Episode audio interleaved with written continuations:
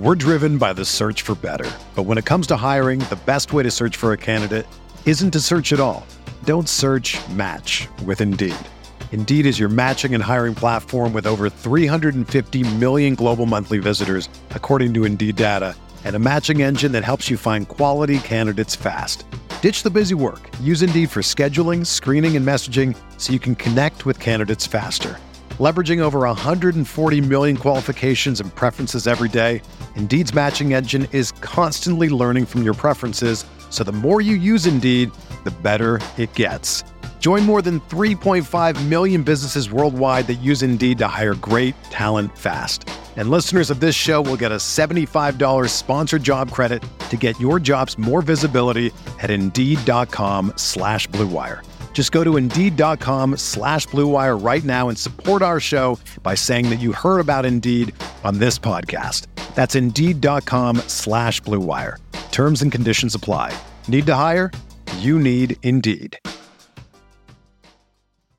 All systems are go. Ladies and gentlemen, Chris Van Vliet! All right, my friends, welcome back to another audio adventure here on Insight. I'm CVV Chris Van Vliet, and thank you so much for being with us for such a powerful conversation.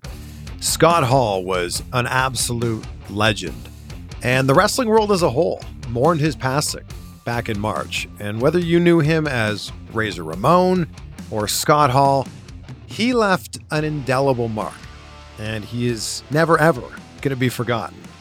And just a few weeks ago at the LAX Fan Fest in Los Angeles, I had the pleasure of meeting his son, Cody Hall, and we immediately hit it off. We had a great conversation, and I put out an open invitation for him to be a guest on the podcast whenever he wanted to talk about his career, both in and out of the ring. I mean, he is very much his own man, but also to talk about the memory of his father. And a few days later, he took me up on it, and here we are. We were sitting down to do this interview. So check him out on social media at Real Cody Hall on Instagram, at Cody_Hall1 on Twitter.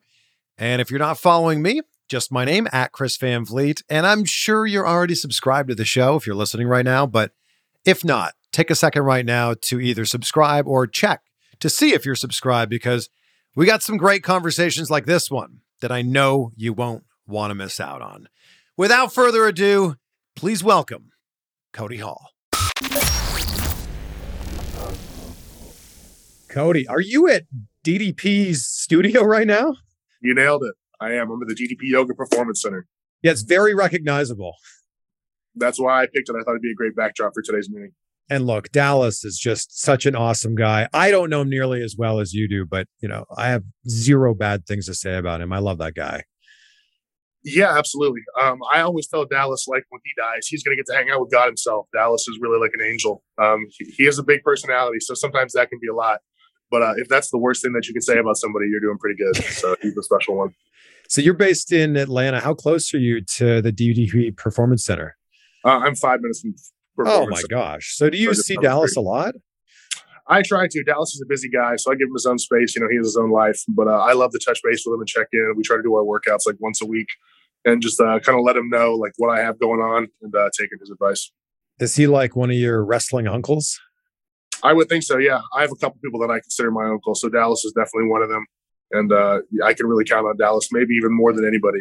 So let me guess, the other one's Kevin Nash, perhaps? Big Kevin, of course, Uncle Pac. Yeah, right. Yeah.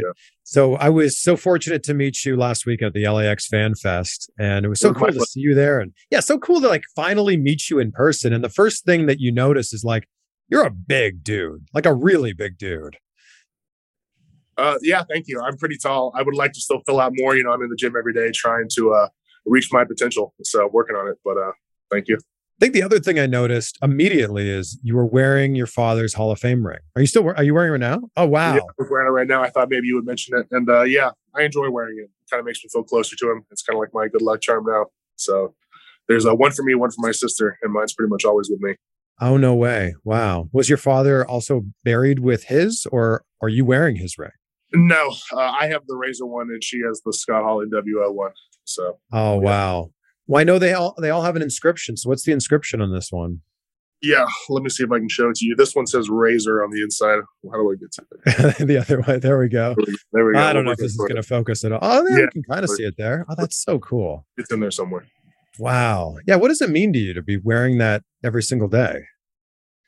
I mean, I would much rather have my father than the ring, but it just kind of takes me back to the memories, you know, all the time. Like, I wish that I could have talked to him about LA and told him that I met you and stuff. And I feel that all the time. But at least when I look down at this, I know I have like part of him close to me. So yeah, it's kind of a trade-off. When I saw you on the weekend, you were basically saying like, I'm back out there. I'm doing this again. So you took a bit of a hiatus from wrestling. So you're back and you're taking bookings now, right? I am. Yeah. So I'm on the independent scene now. So not too many upcoming events, but anybody wants to get a hold of me, please contact me, Instagram, Twitter, get my email. And I would love to be back out there. I've only been doing it for a couple weeks since I've decided to wrestle again. And I've been loving it. And it's addictive again. And I wish I had a match today, you know, so. What's addictive about it? Is it the crowd reaction? I would say that's probably the first thing you think of. Wrestling can be so many things. Like, it can really give you like a sense of purpose when you wake up as a wrestler, whether it's you're thinking about your next costume, sitting down with a pen and paper, whether you're in the gym working on your body, whether you're watching matches or working on your promos or catchphrases. And then, you know, it can bring you the travel, all these friendships, you know, it gave me a way to meet you, it brought us together. And then, yeah, of course, like getting the pops and the reactions from the fans and like their love and support. That's the part that's kind of irreplaceable. And, even though like people clapping or cheering your name is a sound, I swear it's like a physical feeling sometimes, you know, it's like you feel it come crashing over you and it gives you goosebumps and it's, it really is addictive. So walk me through the decision, number one, to step away from wrestling. And then number two, a few weeks ago to go, you know what, I want to do this again. Okay. So like I said, wrestling can be a lot of things. It can be a lot of good, but it can be a lot of bad too. The highs are high, the lows are low. And I felt like I kind of experienced both. And maybe I was in a phase where I was kind of seeing more of the lows. I had been working in Japan for several years. So like living abroad can be exciting, but can be tough. I had some personal life stuff that kind of coincided with living abroad, kind of questioning the wrestling. I was getting toward 30. And even though I do love wrestling, it's like my passion. There are other things that make me feel happy. I do believe that I can be more than that. So I thought maybe I would step away and try that kind of real life. But the whole time I missed it. And was always kind of considering coming back. And then, of course, losing my father, kind of like the outpour of like the love and seeing like how much he meant to people and then remembering all this kind of experience that I had similar, like how I got to travel and all the people that I've met, hope that I got to touch them. It just made me really appreciate it. And I just want to be a part of it more. And, yeah. Well, it's, you're in such a difficult position because your father was one of the absolute greats. And I feel like when people see you, they want to see a piece of your father and right. You are your own man, but at the same time, you're living in this gigantic shadow that he's left. Yeah, absolutely. Yeah. I used to think it was like my burden to bear. Now I've been trying to like see it as like my torch to carry because I am so proud. You know, my father was like a great man who did a lot of great things in his life and he lived a very full life. So I'm happy for him and proud of him. But it is definitely hard, you know, like at every show I go to, people want to come up and say like, oh, such and such about your father. He was the coolest or the best or, you know, that's hard to live down. It's definitely hard to like overshine him or step out of that shadow. So I always had like a big like inferiority kind of complex about it. Like no matter what I did, I never felt good enough. No matter what I did, people would never really acknowledge it. It was always just about my father. So that was definitely a struggle for me. And it kind of still is. Yeah, like when you first got into wrestling, I mean, people just assume you're going to be Scott Hall Jr., Razor Jr., and you're trying to be your own man. And I think it actually works in your favor that you don't look a ton like him. So then you can step out and be your own man. How hard was it when you first got into wrestling to really find your own footing? I mean, I would say I'm still searching for it. I mean, my first couple matches, I wore my father's old gear. I wore the dripping blood. And I would go out there and hit the razor's edge. And it was fun. You know, I loved like playing to my father and doing all his old moves and abdominal stretching guys and just like doing an old like Razor Ramon match. But it definitely became hard. Like I said, like every time people look at me, they think of my father. So accentuating that is only going to kind of make it worse. You know, I'm not going to come out and do his cha-cha and his fire and all these things to like play into it because being an imitation is always like, you know, it's kind of a losing effort from the start. So who am I trying to be is definitely for debate still. Yeah, who are you trying to be right now? I don't know. I've definitely experimented, but I've never had like a, I don't know. I've never really stuck to it. Cause like I said, I want to be so good. You know, I take it so serious to live up to it. And, you know, I enjoy wrestling so much and I want to be a perfectionist. I'm like so proud of myself that nothing's ever kind of been good enough for me, you know? So I don't know. I still try. I never give up on it, but I'm not quite there. I mean, there's going to be a lot of people who maybe haven't seen your work in Japan and your work with the Bullet Club. If they were to go back and watch some of that stuff, what would they see? What does Cody Hall, the wrestler, look like? Oh, man. See, that's a really tough question for me. Like I said, I'm very like a self-deprecating person. For me, I've always been like really hard on myself. And one of the things I've always wanted is like my moment, like my ladder match, like something that I could tell someone to go back and look at. And I feel like I've never had that. I've definitely had matches I enjoyed where I go to the back and I thank the guy and I say, we should have a rematch. And I sincerely mean it. And I loved it. But it's still never as good as I see it in my head, never as good as I feel that I want to be. So I couldn't even tell you. This is like that idea of like imposter syndrome. You know what I'm talking about? Explain it to me. Imposter syndrome is this idea of like, you're there, you're doing the thing, but you go, I don't deserve to be here. I'm not good enough. I'm not as good as these other people that are here. I shouldn't be here. That's something that a lot of very successful people deal with. It sounds like shades of that. Absolutely. Let's take this way back. Like who were you as a kid when you were growing up? And at what age did you realize your father was Razor Ramon? I was always a really shy kid.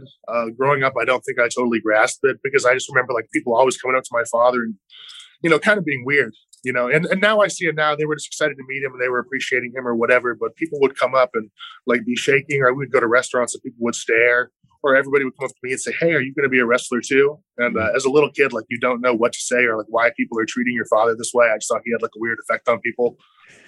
But I guess like toward my mid-teens, I started to grasp like he had some stardom, and that's why he's always gone. That's why he's always traveling. So it took a while to fit in. Was he on the road like all the time up until maybe your teenage years? Yeah, it definitely feels like it. I would never say like my father was like an absentee father. It's not as though I didn't know him and he wasn't in my life, but he was gone a lot. That was just kind of like the nature of the beast. So I definitely remember like my mother being around more, especially like my childhood, like formative years. So when people are asking you when you're a kid, like, you're going to be a wrestler when you grow up, what's your answer when you're a kid? And then when does that shift to go, you know what, I think I do want to try this? Yeah, I would say no as a kid, just because I felt like I didn't know what else to say. I would just kind of be surprised by it. I didn't fully really understand. Or if anything, you know, it was kind of complex because like my mom would blame a lot of wrestling on like some of my father's like shortcomings or problems they had. So I kind of didn't know better. But just after going through life, after high school, I joined the service for a little bit. I was in the Air Force, and that was a good experience, but I didn't want to stay in for a career, and I kind of wasn't sure which direction to turn. And around that age, me and my father started kind of reconnecting. He was not really getting sober, but I was more worried that he was doing so poorly. Maybe he wasn't going to last longer, so I was making that extra effort to like push through and get to know him again. And all he really had to like teach me, or all he ever really like would get excited about, is wrestling. So I decided I'm just going to get into wrestling too, so we have something in common. And, so that was like the bond that brought you guys together? Yeah, it was always the time that I wanted, you know. I would never, yeah, my father was there for me. We would fish and we would do stuff. But I feel like the best times we ever had was making our road trips together, watching matches together. That's when I really had his full attention and interest. That's when he would really come to life, when he was talking about wrestling. So that's what it took to finally get to know him. And it was great for him, though. Were you backstage a lot at WWF as a kid with him? I wouldn't say a ton, but I definitely remember a couple of times he took us on road trips. Like when him and my parents were in between dating or divorces or whatever, I remember I got to go on the road with him for like a month straight and like make some loops and go through the Northeast when he had like just come back to WWE and was feuding with Stone Cold. And I remember some of those being really cool. Like I was still kind of young. So I remember like when Stone Cold would be kicking his ass, I would be scared and stressed out. Like, Kev, aren't we going to go find him? You know, what's going on? But it was great times. So you would have been like, what, 10, 11 at that time? Probably around there. Wow. That was also a really exciting time in wrestling because WCW, WWE were merging. Right. Your father goes back to WWE after all those years. Like a lot was going on there. Right. Absolutely. Yeah, that was prime time. Those were the golden years for it. So I was glad that I could see it. There's definitely been times I wish that maybe I was a little bit older so I could have been around for more of like his WCW, like NWO run, and appreciated it. But I'm happy with how things turned out. I do want to say thank you for your service. And I'm curious what went into your, like, the thought process to wanting to join the service. I guess I was just kind of like a lost soul. You know, that's kind of what you do. Like, if you don't have like a lot of direction, the military is good for people. So, like I said, my parents had been kind of back and forth when I was growing up. I was living with a single mother at the time, and I knew that she was working really hard to feed my sister and I. Like, my mom just cleaned houses for a living. So that's, really hard work. So I just thought, like, I want to get out of the house. I want to kind of alleviate the burden. And I've always been kind of like an independent guy. So I figured this is my way to just branch out right away and have my own thing going. So I did it. And like I said, I wouldn't regret it. I had a great time. I still keep in touch with some of those friends. But I just thought, I had a lot of friends back home telling me, oh, you should have tried college, even community college. I had my father, finally talking to me, hey, you should come be a wrestler, like I can coach you up. Let's do that instead. And I decided just to go with him. Look, it's an interesting part of your life when you're 18, 19, 20, 21, where you feel like you could go in so many different directions. Absolutely. You went and you served the United States, and then you came back and you still got the opportunity to go do all these other things that you want to do. Yeah, it was great. So your father kind of says, hey, let's do this thing. And you start training to be a pro wrestler. Was it 21? I think so, around there. Yeah, early 20s, 21 sounds right. And was it with him and Dallas? No, it was mainly just him in our living room. He had like one DVD with 4 or 5 of his matches burnt onto it. And we would just watch them over and over. I would lock up with him. And this is when he wasn't doing good. So he was real frail. So I'd have to be real gentle with him. And we would just kind of go through holds. And then eventually we found somebody with a wrestling school. And I had like a couple really basic matches where it was just, like do the moves and get through it. And then from there, he started kind of having a hard time again. And then he moved up to Atlanta to live with Dallas. And that's when he really got cleaned up. And then I followed him up there. And that's when my whole kind of indie push and moving to Japan, everything jumped off from. So were you living with him up until that point? Up until leaving for Japan? No. Like when he moved in with Dallas in Atlanta, were you living with him in Florida? We had been living together. Then, yeah, he went away for some kind of rehab, and I kind of held down the fort. Then from rehab, he went back up to Atlanta. And then he was just telling me, like, hey, I'm doing great. Like Dallas, he has my back. He has your back. There's a room for you, too. And if you want to come up here and do a fresh start, I think it'd be great for both of us. And like I said, I was just so excited that he was doing good. He really did seem like he was on the right track. And, I just got swept up in it. A lot of people credit DDP for saving your father's life. Would you agree with that? He deserves the credit. Absolutely. Yeah. And walk me through what that was like. Like, obviously Dallas is a good friend of your father's. He knew that he needed help. Where does it go from there? Okay. Well, like I said, my father was kind of gone, I guess, when he first decided to go, or Dallas first convinced him. But he had definitely kind of been knocking on death's door for a while there. Like I said, that's what kind of brought me back in to like push through even his tough times and how he was being, just because I thought I should spend this time with my father before he's gone. We even did like an ESPN special around that time. So you can kind of look back and like see the condition he was in. And I almost thought that was kind of our goodbye. So just for Dallas to step in, it really did give him like a whole nother decade of his life, gave him the chance to go on and earn these Hall of Fame rings and just like leave the world in such a better place, create so much more goodwill and like good memories for my sister and I. So Dallas is an angel. I'm really curious, the 4 matches that you had burned onto a DVD when you're learning to wrestle in your living room, what matches were they? They were all Razor stuff. I think it was him versus Bam Bam, him versus Martell, maybe one versus Shawn. I forget the other, but just over and over, just work on the basics. I'm sure you get asked this all the time, but like, what is your one Scott Hall match or Razor match? Someone asked me this recently, so I try to give different answers. Okay. I like some of the stuff in Japan. Maybe one of my favorite ones that just came to mind when you said that's him versus Kev. I think it was a Halloween Havoc, just because it's so rare to see like them two wrestle against each other and in a singles. So it wasn't exactly like a 5-star classic, but just because I appreciate them two so much, that's nice to see. Something different than like him versus Shawn. Right, which I think is the match that a lot of Razor fans will immediately. Of course, I can't give you that one. Yeah. I mean, come on, that's such a great match, right? Oh, of course it is. Yeah, I love that one. I mean, Shawn's so great too. That's what made it so good. Like that finish, he gets his leg caught in the rope. As soon as he unties himself, gets his arm caught. My dad told me he didn't even know he was going to do that. It just shows like, I wonder if Shawn even knew or if he's just that good.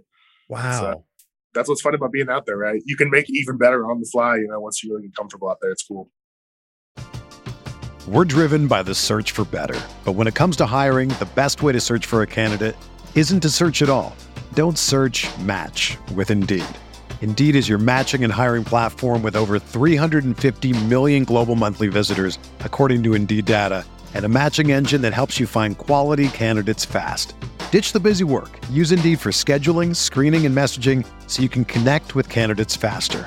leveraging over 140 million qualifications and preferences every day, Indeed's matching engine is constantly learning from your preferences, so the more you use Indeed, the better it gets. Join more than 3.5 million businesses worldwide that use Indeed to hire great talent fast. And listeners of this show will get a $75 sponsored job credit to get your jobs more visibility at Indeed.com/Blue Wire.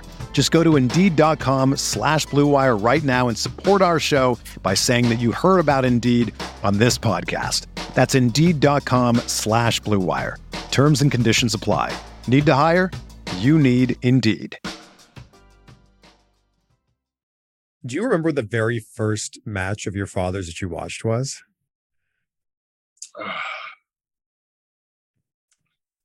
That's a hard question, so I'm going to have to say no. Nothing comes to mind. Or do you remember like the first event? Like was it a WrestleMania? I have kind of vague memories of doing something in Florida near our house where I think he did like a charity show for John Tenta, who was Earthquake. And I have some photos of he and I there together. And I feel like I have some memories of that. So I'll have to go with that. How's your neck doing, by the way? My neck feels fine. Yeah. So unfortunately, that was something that kind of derailed my career. Like I was in the Bullet Club in New Japan. Things were going good. Yeah. And then I just caught a dive one day. Like Nick Jackson, who I'd caught many times before, just kind of hit me weird. And I had like a really bad pinched nerve. So I took some time off from New Japan. That's eventually how I ended up losing my job. I told them I need some time off. And during that hiatus, they decided just to bring over some Bullet Club guys to kind of just like fill the roster. Adam Page, Adam Cole, people switched over. So by the time I was finally healed up and like feeling good again, they told me like, hey, you know, we've kind of moved on without you. Maybe we can work you back in for next year. And at the time, I wasn't really sure like what to do. You know, I wasn't sure if that was like their true answer or that was just a way to kind of like, you know, like let me go quietly. And I was kind of like going through it. So I asked my good friend Lance Archer for his advice.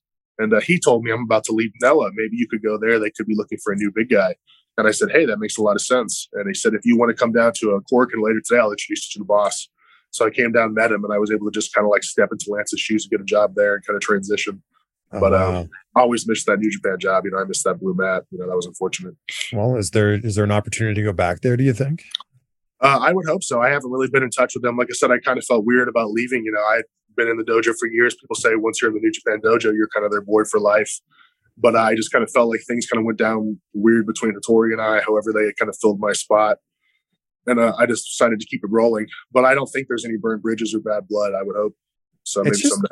I would think it's weird. You know, not only do you move on from New Japan, you move on from like picking up your entire life, moving it across the world, and then bringing it back to America. Like it's almost like, you know, like one chapter of your life is done and then it's back to what you had before.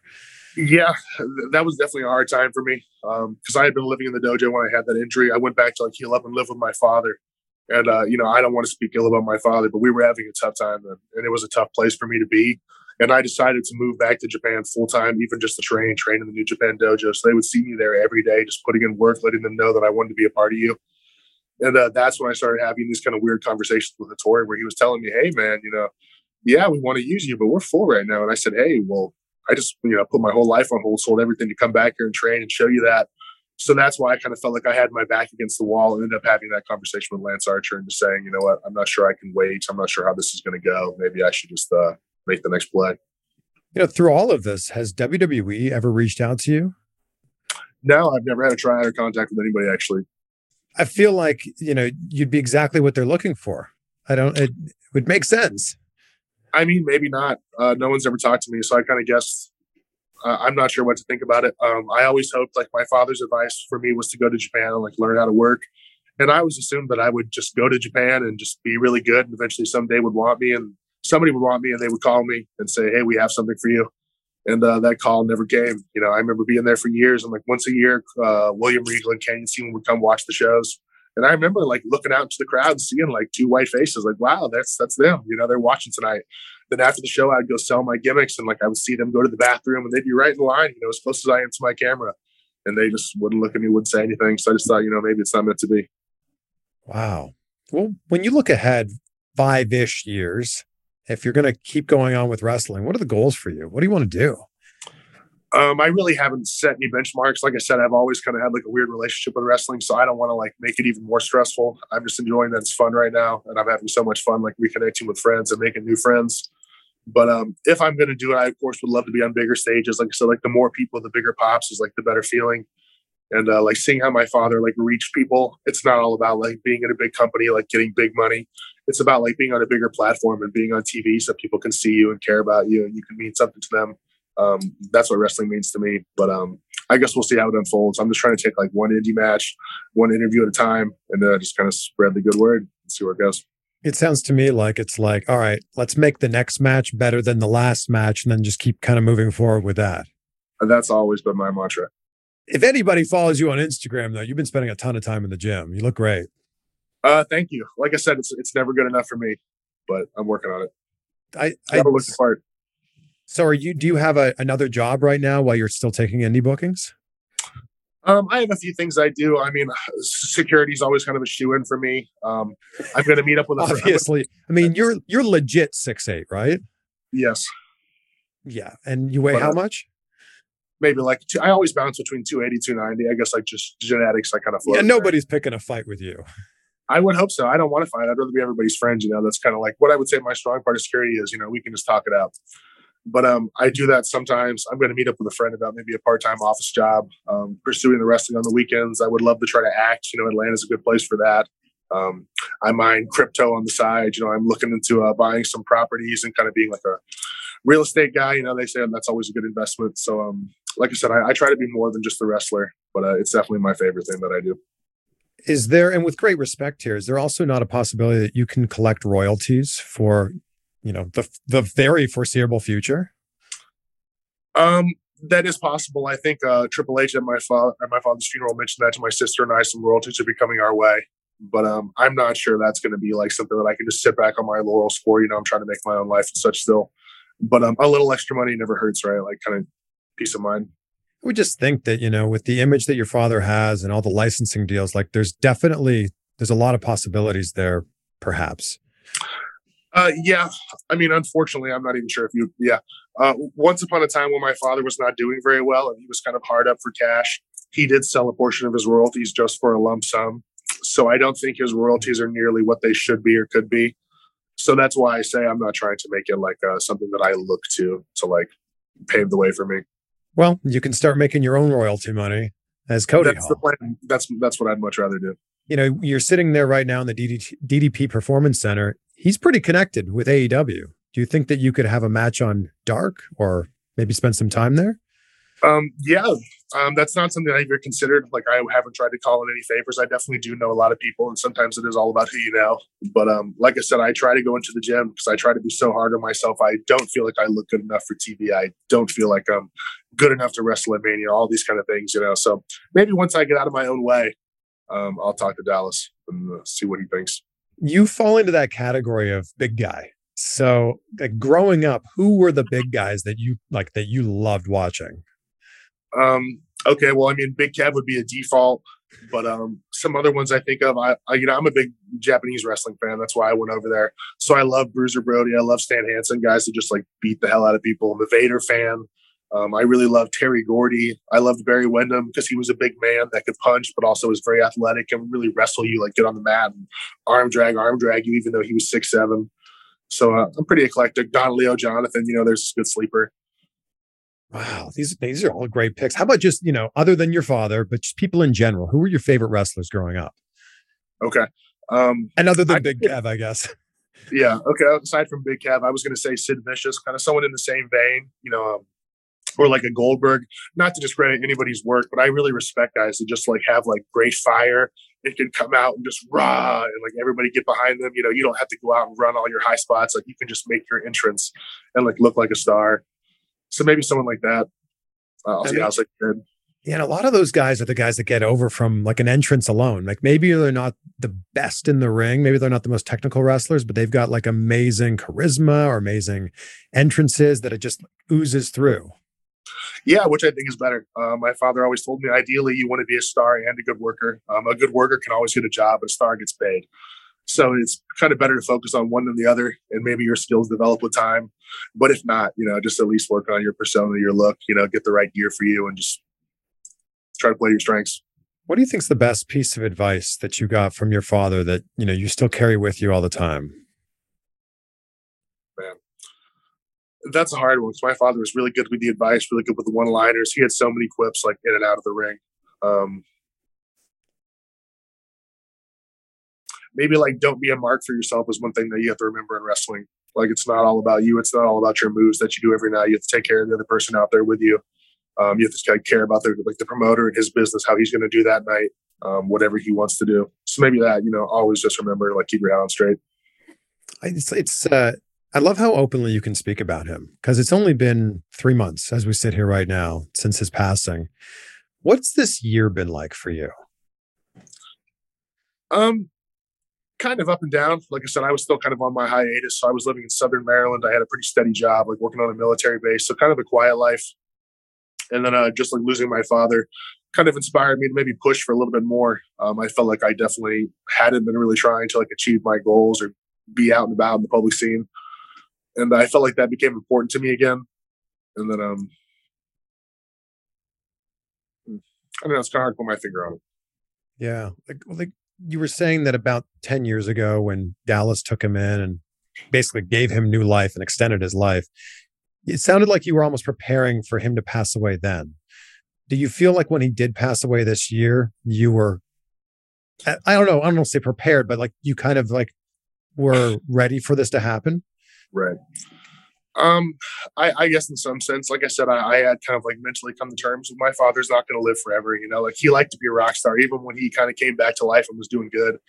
He liked to party. He liked to drink. He liked to stay out late. And he had a lot of those crazy nights. So when you live that kind of life, you don't become 80, 90, 100.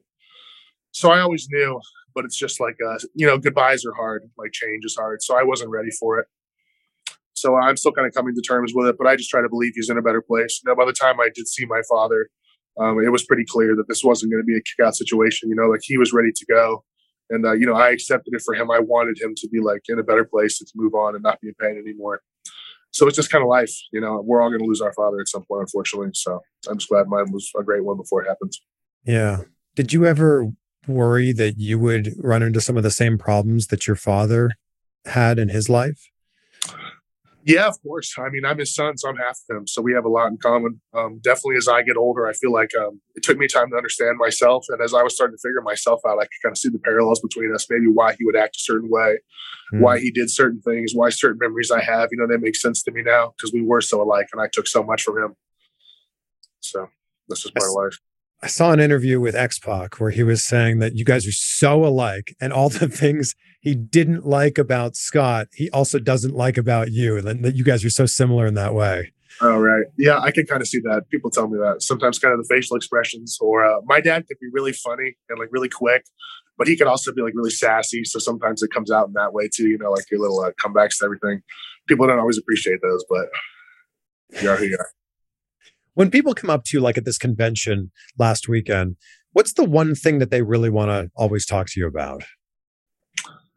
Either just my father these days, it's kind of the condolences or just how cool he was or just kind of their well wishes. I think there's like a lot of like love for me out there now, and people have always kind of wanted me to do better. And like I said, I want to do better. And maybe now's finally the time for it. I've always been kind of like a late bloomer, and that took me a while to kind of figure things out for myself. So maybe I'm in that right headspace. It's the right time for me, and people should like get behind me and make something happen. Are you training there in Atlanta right now? Not currently. I've been looking around for a new school. I used to go to WWA4, which was ran by Mr. Hughes. I think AR Fox runs it now. So I think he and I are cool. I haven't seen him for a while, but I'd like to drop him a message. And I think there's a few more around here. Maybe QT Marshall as a school. Yeah, maybe. Yeah. So yeah. I definitely want to find some place that I can get in the ring and work on my stuff. Your dad was so many different things to so many different people, but who was he to you and what was he to you? My father was like my best friend, at least for a while, like definitely those years in Atlanta. You know, that's all I ever wanted because I never feel like I really got to know him growing up. So, you know, I kind of stopped looking at him as a father because it would kind of be hard for us sometimes. Like the things that he would do would hurt me too much. But when I finally just like embraced him as my friend, like he's just one of the boys, he's my buddy, and I could finally just talk to him about like regular stuff. I don't know. That's what made all the difference for me. I'm sure that meant a lot to you, but I bet it meant even more to him. Oh. I'm so excited for what's next for you. And like, I want to thank you for being so open and like for sharing these amazing memories that you have of your father and of your life with him, with all of us as well. No, yeah. Thank you so much. I mean, I'm glad that my father touched so many people. It means a lot to me. And I know he really appreciated it. During his life, he would talk all the time about how special the fans are, how there's not fans like wrestling fans. You know, football players don't have people getting like tattoos of their face on them and stuff. It's a totally different thing. And yeah, it's amazing to be a part of. So yeah, thank you so much. I appreciate the invite to be here. What do you think is the best tribute that you've seen? Is it tattoos? Is it murals? What is it? The tattoos are pretty cool. I've always really loved art. Like for someone to sit down and draw you, you know, that's like a whole different level of over. So I really appreciate the fan art. I've seen people do like a tap dance, people write songs, poetry, of course, like some of the edits you see people do. So I couldn't single that out. I just want to let everybody know I really appreciate it. It meant a lot to me, and it made things a lot easier for my family and I. I appreciate you, man. It's so good to get to know you. And I look forward to getting to know you more. I'm sure our paths are going to cross, you know, dozens more times in the wrestling world. And yeah, of course, it's a small world. What's the best way? You said that you're open for bookings right now. So what's the best way for people to get in touch? I mainly use Instagram, but I also have Twitter. And then through there, you can find my email address. So just contact me there or leave me a DM, and then we can negotiate, figure it out. My schedule is pretty open. Well, I mean, the year's pretty much half done. So if we look ahead these next 6 months, what would be like a big win for you? Would it be wrestling in a particular city, state, organization? I would love to come back out to LA and see you again. Come on out. Exactly. I have some friends in Europe. I have great members working over there. I'm looking at something, possibly going back to Germany in September. I would love to go back to Japan or back over to Asia. You know, wrestling can take you so many places. So I have a few things cooking, but nothing too official. So we'll see how it goes. But I'll post all my upcoming dates and let everybody follow along for sure. We saw you like very briefly sign a deal with MLW, and I've just always been curious. What happened there? Yeah, so I really appreciated them coming to me, and they came to me with a really cool idea for this masked character, who I've always thought that maybe I could get behind. It's always been hard for me to be Scott Hall's son, so I thought maybe like wearing a mask would be really freeing for me. You know, I've always loved kind of like monster characters like a Kane, but just after talking to them, kind of the way that they saw it and how that they structured their contract as far as just, like years and the amount of money that it was. And where I was in my personal life, what I was looking to do on the side, which was take a break from wrestling and prove to myself that I could have like a legitimate job. I wasn't ready to give that up. You know, I had finally found something where I worked in an office and had a computer and like, you know, solid money and not having to take bumps and stuff. So I wanted to kind of go down that road for a little bit longer. So unfortunately, me and MLW couldn't come together on that. So, well, I feel like you've got all kinds of possibilities in front of you. And like, it's good to see you back at the conventions, and it's good to see you back in a ring. Yeah, thank you so much. The convention was great, but I kept on saying, you know, I wish that I could have wrestled that day. You know, that's how I sell pictures and people want to come and meet me, you know, let me go out there and do my thing and then come up to me and tell me, man, you know, you should be somewhere else, you know. But it was absolutely a pleasure. I love seeing everybody. It's so good to be around like all the boys again. And there's nothing like the wrestling family. Nothing like it. Cody, I wrap up every interview with gratitude because I start and end every day. I say out loud 3 things I'm grateful for in my life. So awesome. What are 3 things in your life that you're grateful for right now? I was grateful to wake up this morning. I'm grateful for my health, and I'm grateful for my great friends and family. Like we talked about, I'm here in Dallas's facility. And as soon as I told him I had something cool like this going on, he said, I know exactly who Chris is, and I can open my doors for you. So just to have things like this going for me, I feel blessed.